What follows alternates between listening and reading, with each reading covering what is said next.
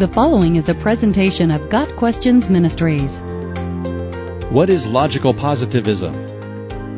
Positivism refers to a belief that only those things that can be empirically detected are real. As an extension of this, logical positivism claims that only statements that are either empirical or purely logical have any meaning. As such, logical positivism, also called logical empiricism, would claim that even attempting to discuss something non-empirical and non-logical is pointless. Not only is this approach to reality false, but it's self-defeating. Logical positivism grounds its claims in three basic concepts, experience, empirical data gathered via the senses, and logic. Ironically, all three of these provide direct evidence that this philosophy is false. Scripture, as one would expect, also dissolves the notion of logical positivism. Our senses provide the most potent analogy showing why logical positivism fails. Sight is by far the most valuable of a human being's five primary senses. The vast majority of the hard data we get about the world around us comes from sight. Second to that is hearing. Does that mean anything not perceptible by sight ought to be dismissed as nonsense? Of course not. There are real things we cannot see, but which we can smell, touch, or taste. Vibrations cannot be seen, but they can be heard, and some can be felt. Some real things are simply too small or large to be perceived properly by our eyesight. The mere fact that most things and many useful things are perceived by sight in no way means that sight is the only reasonable way to detect what is real. Further, human beings actually have more than just the five primary senses. We also possess faculties such as proprioception, which allows us to know the position and balance of our bodies, and thermoception, by which we sense the temperature around us and within us. Some animals have senses that human beings lack entirely.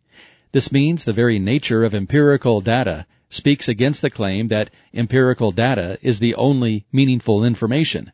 What's empirical to some animals is insensible to humans. What's insensible to one sense is obvious to another, it's entirely logical to say it's at least possible for something to be non-empirical to a human being and still be real. This is where experience and logic come into play. Experience also says that empirical data is not the sole definition of truth. Human beings hold to many concepts that are not only vital to our experience, but are inherently non-empirical. Morality, love, humor, art, friendship, entertainment, and so forth are not easily dismissed as biological accidents or defined in purely logical terms. That, of course, is exactly what those holding to logical positivism do, but not because there's any evidence to support their claims, rather it's because they must. And yet, experience shows that the basic content of our lives includes many things that are neither purely logical nor empirical. The ultimate example of how experience destroys logical positivism is, ironically, its own definition. David Hume's infamous quote about the nature of truth neatly defines logical positivism. Quote, if we take in our hand any volume, of divinity or school of metaphysics for instance, let us ask, does it contain any abstract reasoning concerning quality or number? No. Does it contain any experimental reasoning concerning matter of fact and existence? No. Commit it then to the flames, for it can contain nothing but sophistry and illusion. Of. Of course, Hume's statement is not empirical or empirically verifiable, nor is it purely abstract or entirely analytic. Therefore, it and logical positivism itself is self-defeating and absurd. Finally, the existence of logic itself proves logical positivism false. The laws of logic are considered to be real, absolute, and yet totally non-empirical. In every meaningful way, logic meets the challenge of logical positivism and defeats it. Any attempt to redefine or explain away either logic or logical positivism in order to make them compatible makes logical positivism a tautology, a useless, self-referential truism. For example, saying, well, only things that are empirical are physically real simply admits that non-empirical is not the same thing as imaginary. Scripture, of course, does not allow for the idea of logical positivism. First of all, logical positivism is limited by human knowledge and understanding.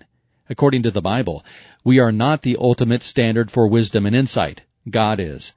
There are many true things that we cannot perceive. In this physical form, that which we readily perceive with the senses, is not the entire substance of our existence. Logical positivism is simply an attempt to eliminate God and the supernatural by redefining words. Unsurprisingly, it fails through self-destruction. Non-empirical truth can exist, and just because a concept is inherently non-empirical or even non-logical does not necessarily mean it's meaningless. Got Questions Ministry seeks to glorify the Lord Jesus Christ by providing biblical answers to today's questions. Online at GotQuestions.org.